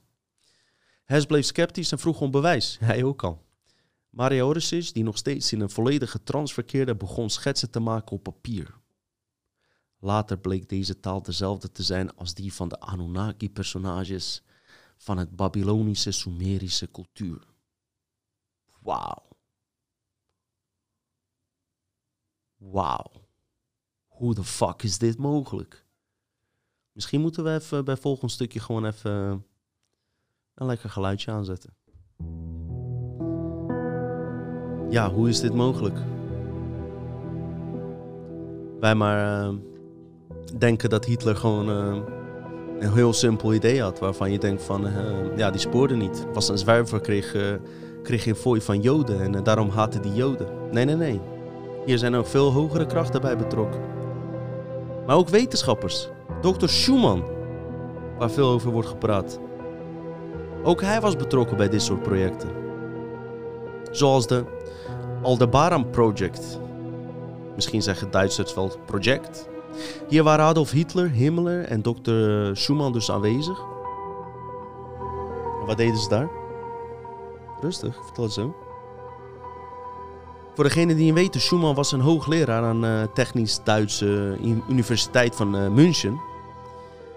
En met hem samen dus, met zijn kennis, technische wetenschappelijke kennis en metafysische kennis die van Maria Oresic via die channelings kwam, begonnen ze gewoon hè, vliegende schijven te bouwen. En wat doe je dan? Wat doe je dan als Amerika en Rusland? Volgens de schrijver en Radhover vond de eerste testvlucht van deze schepen, genaamd Frill 7 Jager, die gebouwd zijn. De eerste testvlucht vond plaats in het najaar van 1944. Het zou hier gaan om een zeer geavanceerd voertuig dat op vrije energie werkte en zeer snel in rechte hoeken kon verplaatsen. Dat hoor je dus ook vaak bij hedendaagse UFO-waarnemingen. Toen de Duitsers de oorlog in 1945 begonnen te verliezen, verdween Maria Oresic. Op 11 maart 1945 stuurde zij haar leden van het geheime genootschap het volgende bericht. Niemand blijft hier. Met vriendelijke groet, Godrun. Godrun is weer een uh, verwijzing naar een uh, mythisch iets waar zij in geloofde. En geloof me, daar zit ook wel waarheid in. Deze veel documenten zijn ontdekt na de Tweede Wereldoorlog. Hieruit is te herleiden dat telepathische boodschap die Maria Oresic ontving, kwam uit het zonnestelsel Aldebaran, dat zich 68 lichtjaar van ons zou bevinden in het sterrenbeeld Stier. Ja, er was nog een andere vrouw. Haar achternaam was Sigrun, over haar hoor je niet veel. Haar voornaam is niet eens bekend, maar oh, zij was zeg maar een beetje de tweede persoon. En uh, ja, die, die, die twee uh, vrouwen waren vooral uh, betrokken bij het maken van een ja, fucking vliegende machine. Ja, bizar verhaal als je dit zo hoort. Maar nu gaan we even naar linken en bewijzen. En mensen die hier betrokken bij waren, eens even goed bestuderen. Je hebt George Adamski. Wie was George Adamski? George Adamski was een ufoloog, later genoemd. Hij beweerde dat hij contact had met aliens en... zeg maar, met hun zelfs naar verschillende planeten reisde en noem maar op. Het schijnt dat hij uh, de eerste model die zij dus gebouwd hadden, van die Maria Oresic, Hitler, nazi-programma, noem maar op, ook gefotografeerd heeft. Die edit ik er doorheen. Ehm, George Adamski, waarom noem ik hem op? Omdat, omdat op 18 mei 1959 hij onze enige echte toenmalige koningin Juliana bezocht. Koningin Juliana, die wilde hem leren kennen. Zij wilde meer weten over zijn bezoek aan Venus en de wezens die daar leefden. Even serieus, hè? Waarom zou een koningin die fucking veel te doen heeft met zo iemand willen afspreken als dit geen serieuze zaak is. Kijk, hij is geen goochelaar. Dat je kan zeggen van hij kwam daar uh, om uh, wat uh, goocheltrucjes met konijntjes te doen. Nee, nee, nee, nee. Zij was daar hier, hiernaar geïnteresseerd. En dat doen ze niet zomaar hoor. Dat doen ze echt niet zomaar. In 1934 maakte die Frill Society ook haar eerste rondevliegmachine. En die werkte met anti-zwaartekracht. Dit zou in samenwerking zijn dan met die dokter Schumann, de bekende, hele bekende, waar nog steeds over wordt gepraat, uh, wetenschapper. Uh, hij was trouwens ook uh, lid van zowel TUL als Frill Society. Maakten ze de, de natiebel, die, die wijze van bouwen, hebben ze weer van die Rukma Finama gekopieerd. En dat, dat zijn die oude Indische beschavingen die dat uitgebreid omschreven. Hoe hun goden naar hun toe kwamen. En ik heb in andere podcasts ook iets hierover verteld. Dus zo kan je zien dat uh, niet alleen NASA, zeg maar, uh, van oude beschavingen uh, dingen overnam, maar ook de naties deden dat, in dit geval Farouk Mafinema. En ja, het schijnt dat, dat, dat, dat, dat, dat er toen ook een natiebel is ontstaan. En kijk, ik zeg dit soort dingen en jij denkt bij jezelf, ja, het zal wel, het zal wel. Maar je zal later horen dat er gewoon insiders hierover spreken. En dan, dan neem je het wat meer serieus. Meer mensen hadden het over, over, over dit. Schrijver Friedrich Daly refereert hiernaar in zijn boek Bijbel en Babel. Dit boek is uh, trouwens uh, bijna nergens te koop. Ik uh, zag hem ergens liggen, 399 euro.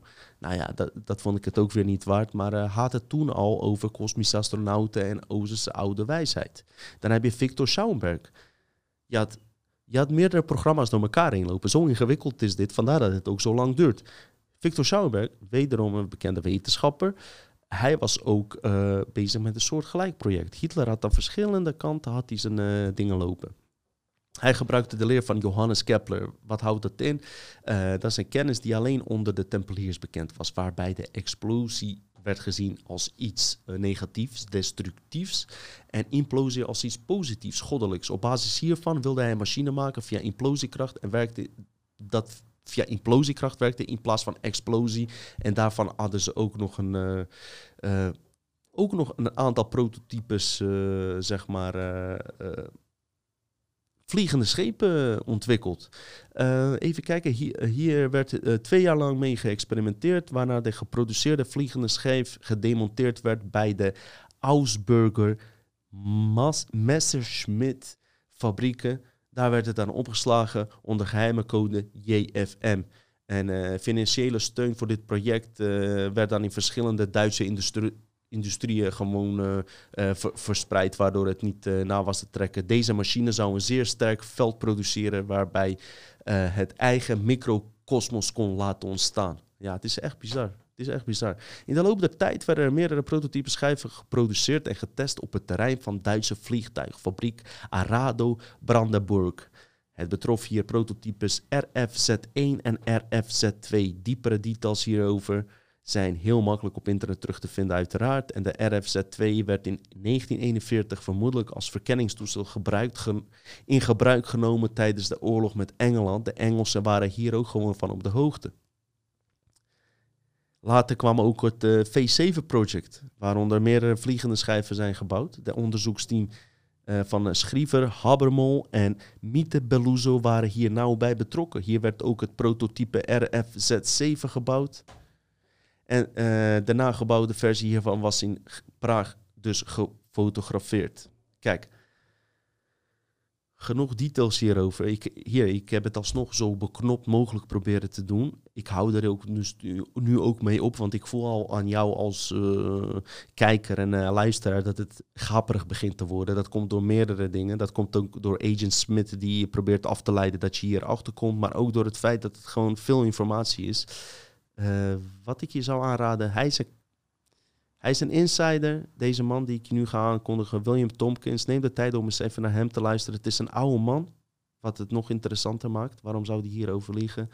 Ehm, die eigenlijk eh, eh, tientallen jaren vanaf de Tweede Wereldoorlog eh, hier direct bij betrokken is geweest. Bij dit project dus. Eh, hij vertelt hierover. Hij vertelt over Operation Paperclip. Hij vertelt over het feit dat eh, Maria Oresic een eh, channeler was en dat via haar deze schepen zijn gebouwd. En hij, hij bevestigt gewoon mijn hele verhaal hier. Dus neem alsjeblieft tijd om deze man eens even te bekijken. Het is een gedocumenteerde insider, dus niet iemand die zomaar wat roept. Je kan hem natrekken.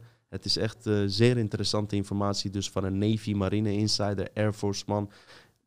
Bij eh, maanlandingen eh, was hij vol bij betrokken, bij alle, ja, eigenlijk alle ruimtevaartprogramma's die we op het scherm zien. En achter het scherm was hij al die tijd aanwezig. Dus neem de tijd om naar deze man eens even te luisteren, want dat komt toch anders over. I'm still involved with the Navy, and uh, I'm actually having to participate in naval programs. So uh, I'm going to I'm going to discuss as much as I can. You're going to hit me with some questions, and I won't be able to answer. Uh, the war is still on, but uh, this young lady that we're talking about had been contacted by Nordic people to help her get an organization together with a great deal of extraterrestrial assistance to design a propulsion system, design a vehicle large enough to carry 40, 50,000 people. Get in this vehicle and leave the planet. Now, the SS was not aware of this. When they found out about this, they took over a group of 1,442 people, which included scientists, it included shoe salesmen, it included farmers, it included top research technicians. All these people were contacted by the Nordic extraterrestrials to assist people in Germany to get a vehicle built. That's not what the SS wanted. So they took over this facility and they jumped in and grabbed everything. After only two months, Hitler made the decision let her and her organization go ahead with what they're doing. We're going to be working with the Draco Reptilian Group. So now we have two groups that we can get, and we can cut into them anytime we want. We can take it over again anytime that it was necessary. So actually, they allowed the second time for this group to design and build these spacecraft transports with which many of them later on, even after, during the war and after the war, to leave the planet. Some of them went out and came back. They actually had large facilities that they utilized as in underground facilities in Antarctica. The Draco reptilian people had two enormous caverns. And I don't want to get off into that subject now, we can talk about it later. But there are caverns all over this planet which different extraterrestrial civilizations have been using, Yes. okay, for thousands of years. Mm-hmm. Now, back to the SS. What the operatives found was an unbelievable series of situations that literally, when they gave their briefings to Admiral Ricabata, we also have one at least of three other Navy captains in, in his office at the time of this briefing to sort of set the stage for this. Okay, can I get the year that they did the briefing with Ricabata? 1942, Still during the war. still during the war. Incredible. You're trying to decipher, you're trying to understand not just other extraterrestrial people information, but everything that you're getting is totally unreal to every single PhD on the planet. I have to say, people don't realize what took place in 1942 in the Naval Air Station at San Diego. This is unbelievable. And it's not just a statement of unbelievable, you couldn't understand it. Is that what's happening? I mean, are these, you know, top admirals who've been in this game now since 42 at least, are they letting you come here because they've been persuaded to do so or because they've been mind controlled by Nordics to let you come? Okay. Uh, I have to say, really, I don't know. Uh, and I really don't know. I love that. Okay? That's awesome. Ja, en als je dit zo hoort, eh, je hoort van mij natuurlijk over buitenaardse intelligenties, eh, reptilians, Nordics allerlei eh, alienrassen praten. Jouw mind denkt bij jezelf, oké, dat is Dino, die is daarmee bezig, het zal wel, het is, het is science fiction, maar laat het even tot je doordringen. ehm, dat deze man onder andere, er zijn er nog veel meer, alleen ik wilde deze podcast niet nog, nog eens twee uur langer laten maken. Die zijn gewoon direct hierbij betrokken geweest en die praten over Nordics en reptilians eh, alsof, het, eh, alsof het niks is, als het ware. Kijk, ik heb dit boek ook gelezen van William Topkins, Selected by Extraterrestrials. Kijk, het is een oude man, hij is langdradig en dergelijke. Ehm, als je de tijd ervoor neemt en daar eens naar luistert, als het ware, of leest, eh, ja, dan eh, kan je echt even afvragen van, eh, wat, wat de fuck is hier in, in godsnaam aan de hand, weet je wel? Wat de fuck is hier aan de hand? Waarom is de realiteit die ons al die tijd voorgeschoteld is geweest, in dit geval ook een stukje van de geschiedenis, korte geschiedenis van afgelopen honderd jaar, klopt voor geen meter. Klopt voor geen meter. Er is genoeg bewijsmateriaal. Dus niet alleen William Tompkins. Je hebt verklaringen van, van nazi-UFO-designer Andreas Epp. Hij leefde van 1914 tot 1997. En ehm, hij, vertelde, hij was degene die vertelde dat, eh, dat de schepen die gebouwd werden... eh, uitgerust waren eigenlijk om Amerika te bombarderen en aan te vallen. Het scheen dat ze later ook... eh, de dreigingen eh, vaker zijn geweest en zelfs gefilmd zijn. Ook eh, dat filmpje dat je, dat je zeg maar allerlei eh, alienlichten boven het Witte Huis zag, scheen van de nazi's te zijn. Ik weet dat niet in, in hoeverre dat gedocumenteerd is. Dat heb ik weer dan van zijn verhalen horen en zeggen. Dat weet ik niet, maar dit weet ik wel. Dat deze man dus die ik net opnoemde, eh, ook hij is tijdens de Operation Paperclip naar Amerika ge- eh, gestuurd om eh, dit programma voort en verder te zetten. En daaruit is uiteindelijk ook Area 51 ontstaan. 51 betekent 1951, het jaar waar het uit is ontstaan. De ingenieur eh, Jozef Andreas, waar ik het net dus over had, hij zegt dat hij eh, dus eh, direct hier een medewerker, hij zegt dat hij een medewerker is geweest en aan, aan, een, aan bepaalde projecten heeft gewerkt, zoals je op de foto ziet. Het zijn originele foto's en ja, dit, dit zijn projecten waar ja, die, die gewoon in een zo ver stadium zijn, waar we nu al eigenlijk geen, eh, geen weet van hebben dat, dat dit mogelijk is, vrije energie en dergelijke. Natuurlijk was het mogelijk, ook via Tesla, maar ook via deze wegen dus, weet je wel. Dus dat, eh, het feit dat onze historici hier nooit over praten, betekent niet dat het nooit is gebeurd. En dat weten we nu allemaal, tenminste allemaal.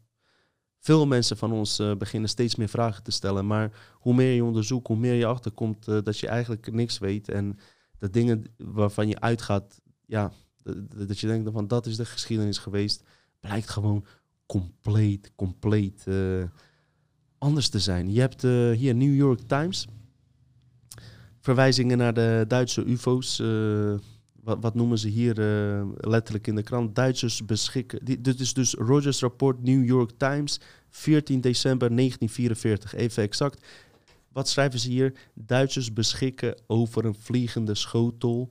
Een mysterieus schijnend bal is de nieuwe Duitse wapen. Staat zelfs gefotografeerd. En dat was gewoon in de krant. Waarom hebben wij hier nooit wat over gehoord? Dan heb je een voormalig CIA-lid, Virgil Armstrong. Hij beschreef dat Duitse vliegtoestellen tijdens de Tweede Wereldoorlog dat hij ze heeft gezien en dat ze verticaal konden landen en opstijgen, wat toen bizar was, nog steeds eigenlijk. Ook maakten zij volgens hem ongewone manoeuvre- manoeuvres en konden ze snelheden maken tot wel 3000 km per uur en waren ze uitgerust met laserbewapening. Dan heb je een professor, JJ, niet die JJ die jij denkt, Hoertak. Hij ziet eruit als een Jood, niet erg op zich, sociaal wetenschapper. En hij heeft boek geschreven, The Keys of Enoch. Schreef dat Duitsers bezig waren om iets te bouwen dat de geallieerden wonderwapensysteem noemden. Ook hij schreef hierover. Dan heb je verder, dat is iemand uh, die, uh, ik heb het eerder al uh, gehad over Dolores Cannon. ze had ook een eigen radioshow en deze man is ook in haar show geweest. Hij beschikt over gigantisch veel informatie uit deze tijd. Operation Paperclip dus, de, de, de, de voorganger van NASA.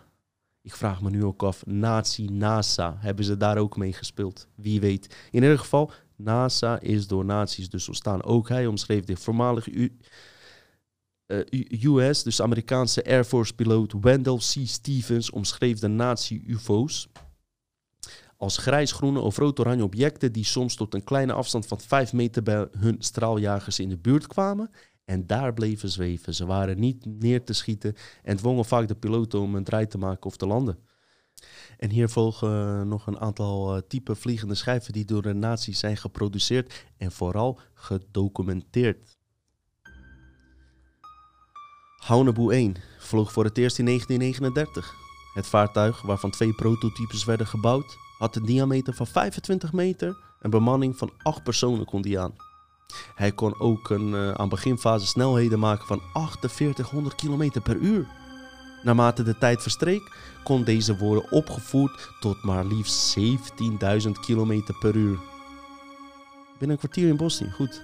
Dan had je Haunebu 2, getest in 1944. Hiervan zijn twee prototypes gebouwd. Deze enorme machines hadden meerdere verdiepingen en konden worden bemand door 20 mensen. Ze waren ook in staat tot hypersonische snelheden boven de 21.000 km per uur te vliegen. Wat? Hanabu 3. Kort na de Hanabu 2, logisch Hanabu 3, was die klaar. Toestel, diameter 71, kilo, uh, 71 meter had hij een diameter. En zou maximaal 32 personen hebben kunnen vervoeren. En zou, hoor dit, hoor dit, acht weken in de lucht hebben kunnen doorbrengen zonder te landen. Hanabu 3 zou snelheden tussen 7000 en 40.000 km per uur hebben bereikt. Dit toestel zou in maart 1945 worden gebruikt voor de evacuatie van Thule en Vril-genootschap. Bizar. Dus dit zijn uh, slechts een aantal uh, prototypes en voorbeelden. Er zijn er nog genoeg andere. Als je hierop ingaat, mijn, uh, zeg maar, de, de, links volg die ik je laat zien. vanzelf beland je nog op een dieper veld ook mensen die kijken. Ik weet zeker dat er mensen zijn die zeggen van Dino, je hebt dit en dat niet genoemd. Klopt, want we lopen al heel erg uit. Alleen, het, nogmaals, het, daarom duurde dit ook zo lang. Het is gigantisch veel informatie. Dus ik heb heel veel ook niet genoemd. Hè. Ook niet de, de maanlanding, ook niet Antarctica. Antarctica komt volgende aflevering. Operation High Jump, die gaan we doen. Dat is de volgende aflevering. Dat kon niet anders, dat volgt hier op. Uh, al met al nog meer prototypen waren. Je had Frill 1, Frill Odin, Frill 9, Abjager, uh, Frill 7. En je had ook een sigaarvormig uh, schip die ze hadden gebouwd, genaamd Andromeda. En het bizarre daarvan is dat een paar jaar geleden... En dit, zeggen de, dit zegt de NASA, hè? Dit, zegt, zegt de mainstream uh, ruimtevaarttechnologie... dat het gaat om een oud zeer oud, ancient schip. Ook hier is helemaal geen aandacht in de media gegeven. Dit zeggen ze letterlijk. Het is een sigaarvormig schip. Wat eigenlijk al door de Duitsers is gebouwd. Fucking bizar. Fucking bizar. Dus mensen, um, ik hoop dat je een beetje uh, mijn lijn hebt kunnen herkennen. Wat, wat ik eigenlijk naar voren wil brengen. Het, het, het is gewoon niet te doen in uur, anderhalf. Ik weet niet hoe lang, we bezig zijn. Ik hoop alleen uh, dat ik je misschien heb kunnen triggeren om hier ook eens dit te onderzoeken. Uh, om vooral te begrijpen dat uh, de gebeurtenissen in onze geschiedenis, dat de mensen die uh, zeg maar als de kwaaddoener worden aangewezen, ook kwaaddoener vaak zijn, dat zeg ik niet, maar dat de bovere krachten met hun interesses hier achter spelen. Wat was hier aan de hand? Hier waren twee groepen, William Tompkins benoemde het net. Je hebt uh, Nordics, had je in dit geval, en Reptilians. En uh, Maria Oresic channelde blijkbaar. Hè, dit zijn verhalen die ik dan hoor. Kan ik dit direct aantonen dat het echt zo was? Ja, want uh, William Tompkins had wel direct informatie daarover. Maar het gaat dieper als je beseft dat ook mensen zoals Maria Oresic en Hitler ook eigenlijk door deze hogere krachten zijn bespeeld. Dat is mijn idee daarover. Uh, William Tompkins vertelde net al dat, uh, dat, dat Hitler in, in principe met reptilians ging samenwerken. die hadden voor hem een geheime basis ook nog eens in Antarctica. Dat is de tweede aflevering die we gaan nemen, Operation High Jump. Aan de andere kant had hij ook de Nordics. En uiteindelijk denk ik zelf dat het zou kunnen zijn dat die twee partijen misschien onderling bonje hebben. Of dat, ze, dat, een, dat het een holografische insertie is die ons sowieso voor de gek houdt om uiteindelijk aan die genetische uh, projecten uh, deel te nemen. Dus uh, dat, dat, ze er voor, met een mooi verhaal voor gezorgd hebben dat Hitler zoveel mensen zou opsluiten om daar uiteindelijk genetische experimenten mee uit te voeren. Uh, wat tot hedendaags ook gebeurt. Dat programma is doorgestemd in Argentinië, in Chili, maar ook in Amerika. Ik heb het al eerder verwezen naar waar Bill Gates ook eigenlijk, waar ze nu mee bezig zijn met die vaccinaties. Het, draait eigenlijk allemaal om genetisch um, onderzoek. Dus um, dit was even een eerste deel van een historische kant eigenlijk van Area 51. Want wat is er gebeurd? Even, even een samenvatting voor mensen. Ik kan begrijpen, te veel informatie achter elkaar heen. Operation Paperclip, uh, Amerikanen kwamen erachter dat Duitsers geavanceerde technologie hadden. Na de oorlog brachten ze die technologie naar Amerika en zetten dat voort. En nou is jouw vraag, wat mijn vraag ook altijd was: als Duitsers zulke verre, ver geavanceerde technologie hadden, hoe hebben ze dan überhaupt de oorlog verloren? En daar gaat juist de tweede aflevering over: Operation High Jump. Daarin kom je achter dat de Duitsers eigenlijk nooit hebben verloren. Puur door het feit dat ze die vergevorderde technologie hadden. Alleen de intelligenties die daarboven zaten, hebben zich gewoon verplaatst naar de situatie van de zogenaamde winnaars.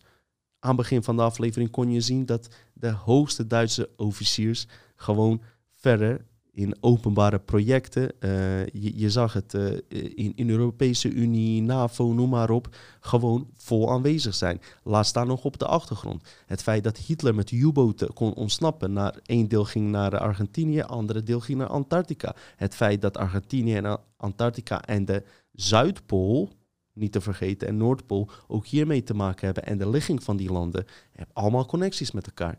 Dus het is een fucking bizar en uh, ingewikkeld verhaal. En uh, misschien uh, dat sommigen van jullie denken van ja, het zal wel, dit is genoeg.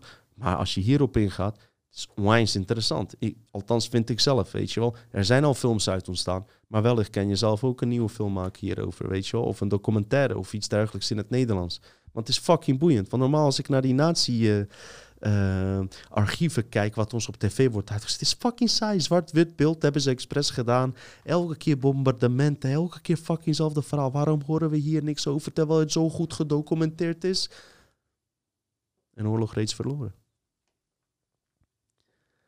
Maar, even ter afsluiting. Dus hoe gaat het? Er zijn verschillende levels altijd uh, actief die ervan profiteren en die er eigenlijk uh,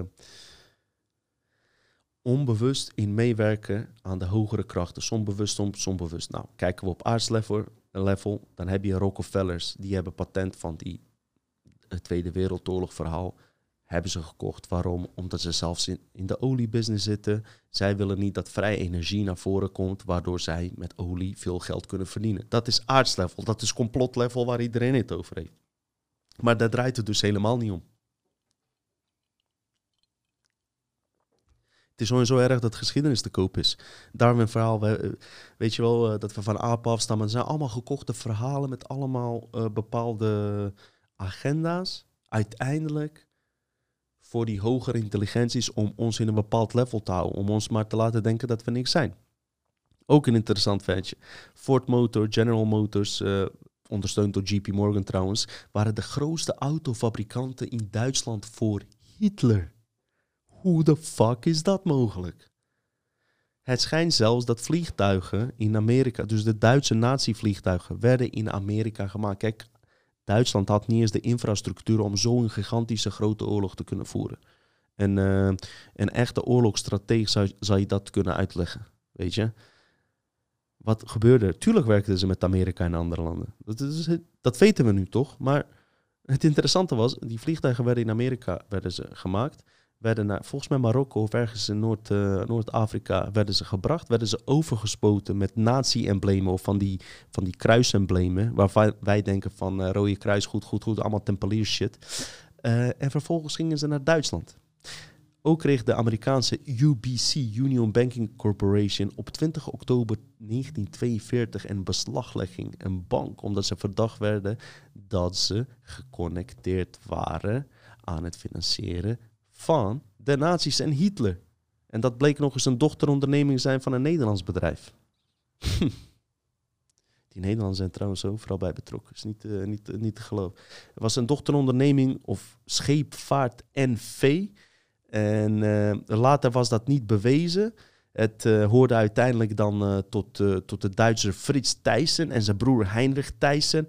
Maar als je dan later daar diep op inging, waren het gewoon dochterondernemingen. Dus het was het was wel zo, maar het was niet op papier te bewijzen. Maar wat het interessante hiervan is, is dat de directeuren van deze bank waren niemand minder dan W. Averell, ik ken die helemaal niet, Harman en, deze is interessant, Prescott Bush, de grootvader van George Bush.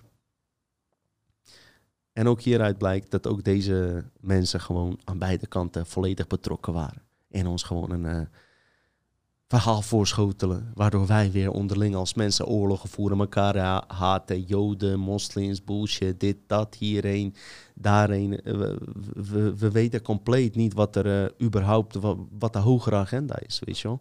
Dus dit is misschien een mooi voorbeeld, ja, weet je, een geschiedenisvoorbeeld. Het is leuk een keer een, uh, een andere aflevering, andere type aflevering. Ik vind het zelf onwijs interessant, het is fucking langdradig. Om, om te kunnen begrijpen wat in de toekomst uh, ons te wachten staat qua misleidingen. Want het gaat om een hoop level. Niet alleen in de toekomst, ook wat er nu gebeurt. Alleen het lijkt uh, dat het nu meer op een uh, richting bewustzijnslevel gaat. Dus niet meer op fysiek niveau dat we mensen zien doodgaan en dergelijke manier. Maar meer op bewustzijnslevel. Dus ook hier even conclusie van deze aflevering om even te zeggen. dat Duitse verhaal is dus ons voorgeschekt voorgeschoteld. Hitler is de bad guy, Amerikanen geallieerden zijn de good guys. Uiteindelijk zijn dezelfde SS uh, hooggeplaatste mensen, dus die betrokken waren bij de Hitlerpraktijken, uh, samen gaan werken met de Amerikanen zelf. En dat zie je in de volgende aflevering, Operation High Jump. Wat William Tompkins ook net vertelde, daar gaan we het over hebben. Hitler had ook een geheime basis in Antarctica. En over Antarctica valt zoveel te vertellen. Maar in de volgende aflevering ga je ook uh, zeer, geïnteresseerd, uh, zeer interessante dingen ontdekken die, uh, ja, die ook steeds meer richting de, de, de alien kant op gaan en buiten, buitenaardse beschavingen. Buitenaardse beschavingen die zich in inner aarde bevinden. Laten we daarmee afsluiten, want anders duurt dit filmpje veel te lang. Super bedankt voor het kijken. Ik ben blij dat ik deze aflevering heb gemaakt. Nogmaals, dit was de moeilijkste aflevering tot nu toe dit is niet mijn vak om dit te doen. Uh, ik hoop dat ik het uh, enigszins uh, begrijpelijk naar jullie heb kunnen overbrengen. En um, ik zorg ervoor dat de volgende aflevering. Doe ik mijn best voor dat die zo snel mogelijk komt. Mensen, fijne dag, fijne avond, fijne ochtend, fijne nacht. Ik zag ook op YouTube, kan ik zien wat jullie doen. Af en toe kijk daarnaar, dat gewoon mensen vier uur s'nachts ook kijken. Geen probleem. Wanneer je kijkt, geniet ervan. Doe het op je eigen tijd. En wat ik ga doen is gewoon lekker uitrusten en bijkomen van deze informatie. Hele fijne dag.